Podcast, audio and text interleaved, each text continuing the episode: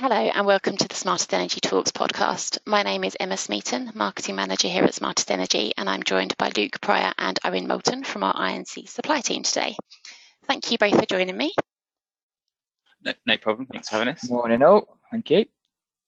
So, the topic for today's session is centred around certified renewable electricity and the growing appetite that we're seeing for businesses as net zero becomes much more of a mainstream term, um, especially on the approach to COP26.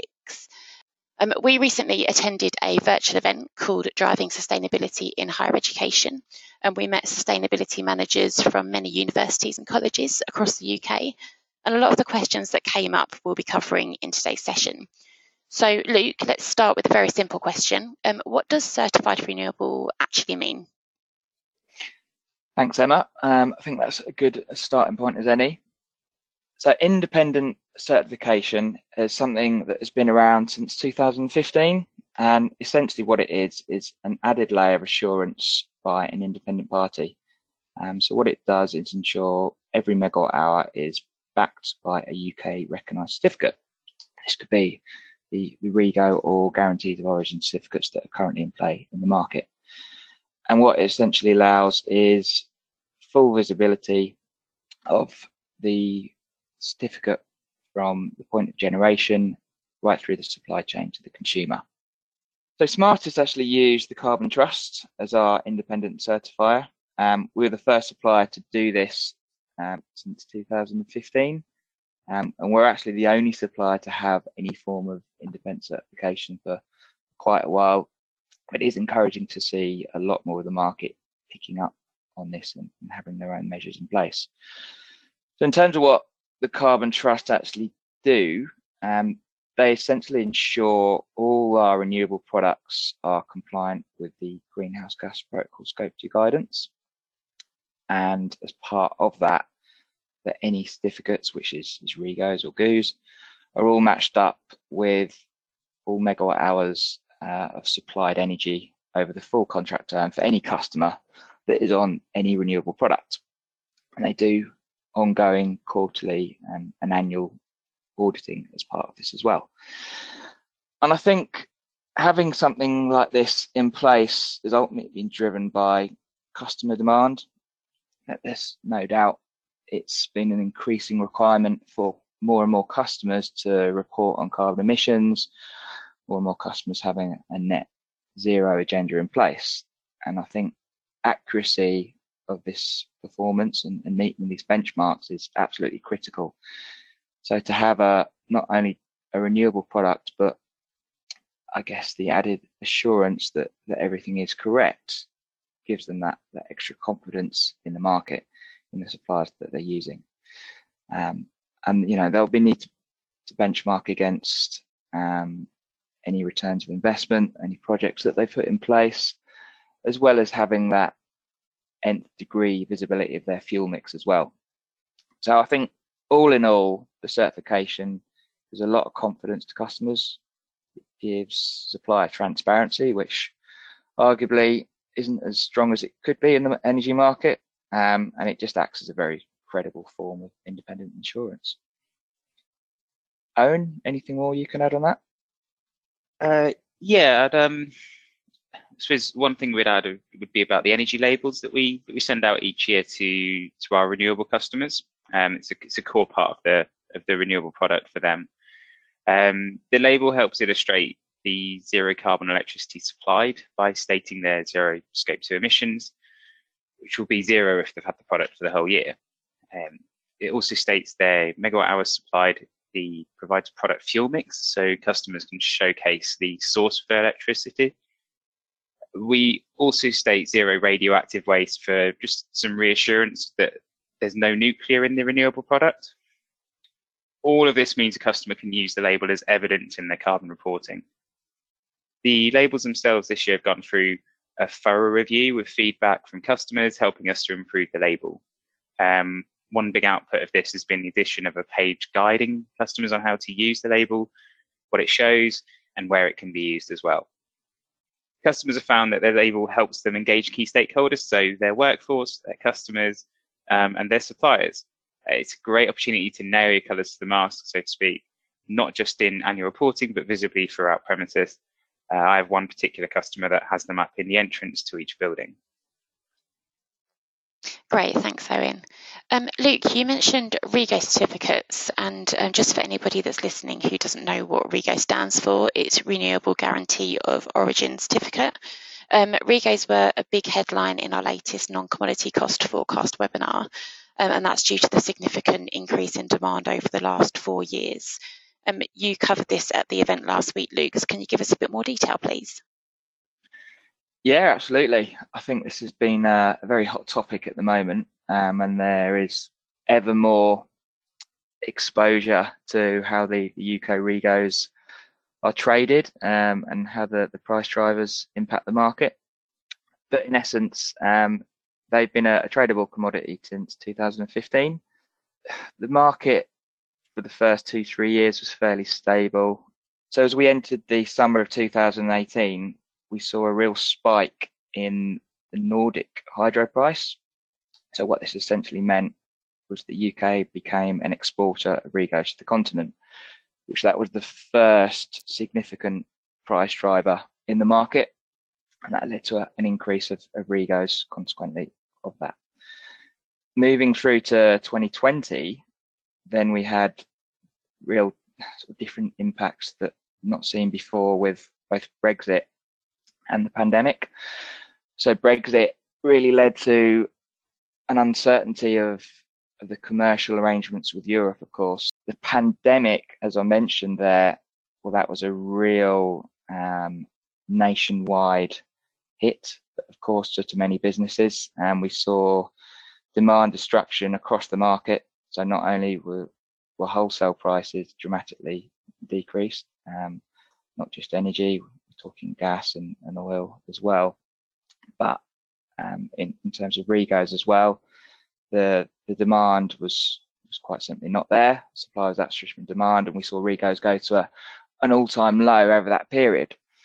However, now as we've entered 2021, that has been a complete shift um, completely with the recovery of, of UK and global economies we've seen a, a huge, huge surge in demand um, from Regos.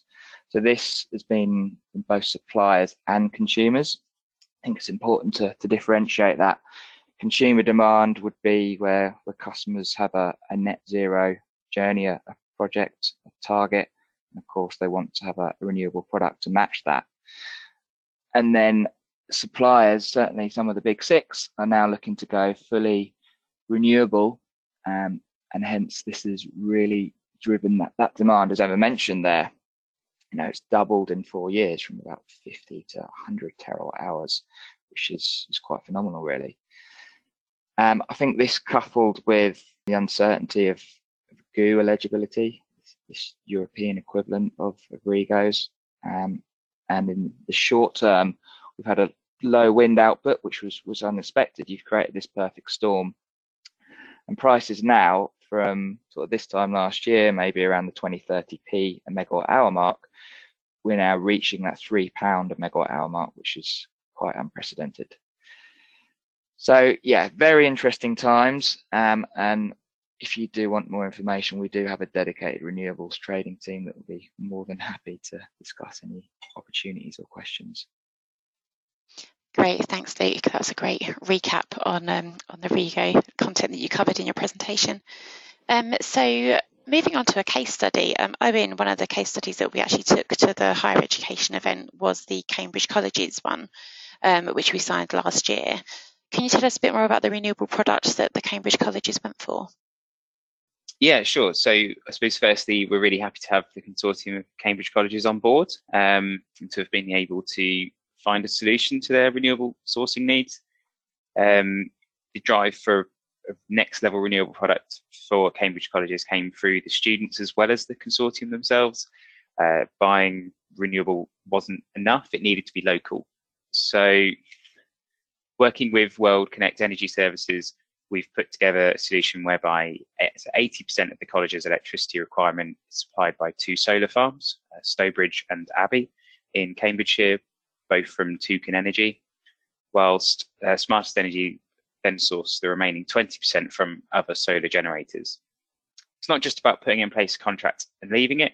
We're working with Cambridge colleges on engagement activities to make it visible around the colleges. So that's a view to deliver a variety of support activities, be it you know, static marketing campaigns or potential solar site visit and in-person support at the colleges as well.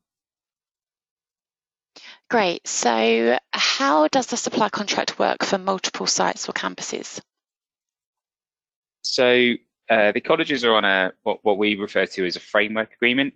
Um, it provides them with a collective approach, but retains flexibility and independence for each college as well. Uh, the framework aggregates the colleges together into what we refer to as a buying group, meaning they have a volume large enough to hedge on the market flexibly, taking advantage of multiple decisions rather than a single fixed one. This is typically for longer periods, so not just relying on a one year at a time fixed contract, which is obviously a very pertinent issue at the moment, given what's happening with electricity prices. Uh, within this, though, each customer retains their independence, has their own charges, so they're not subsidizing one another. Uh, additionally, under the framework structure, they can have their non-energy treated as pass-through. So that means they pay the actual outturn rate of the charges rather than an estimate, uh, where Smartest would then take on the risk of those charges outturning higher or lower at the end of the period.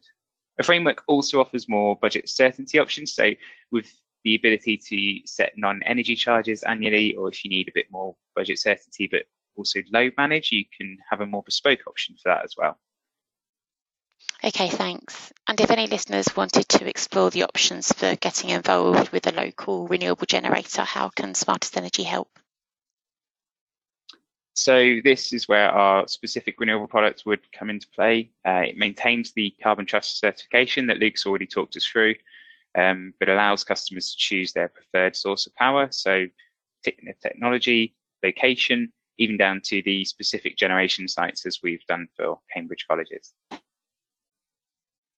Yeah, that's right. I mean, just to add on that, Owen, I think it's probably pertinent to talk about corporate PPAs as well. I think that's we would probably see that as the natural next step from that renewable specific product, um, as customers just want a bit more um, bespoke requirements from from how their supply comes from. So essentially, what a CPPA is, it's not just an agreement between the customer and supplier. The generator is also involved as well. So that would be a, a tripartite type agreement. And I think the the drivers that we've seen certainly since that type of product was available is long-term price certainty. So these are typically seven to 15 year agreements. Um, you know, they did start out maybe around 20 years, but as the demand has grown through the market, there's the product has been a bit more, it's become a bit more scalable and and and fitting to customer demand in the market. I think the other element is additionality. There's, you can't get away from that. That's a key key element to to consumer and government mandates is having increased amounts of renewable generation in the market, and undoubtedly that is on customers' net zero plans as well. So these are what I mean by that is is new build projects um, off the ground, not existing assets and a customer can set up an agreement that essentially funds and supports this additionality. And I think the that these long-term agreements that CPPAs will deliver um, give price security. I think you've only got to look over the last few weeks to really see where price security would have been important for customers. Um, notwithstanding the, the numbers themselves, the, the volatility is, is, is nothing like we've ever seen before. So to have a firm price that is essentially fixed for, like I said, seven to 15 years, I think is priceless.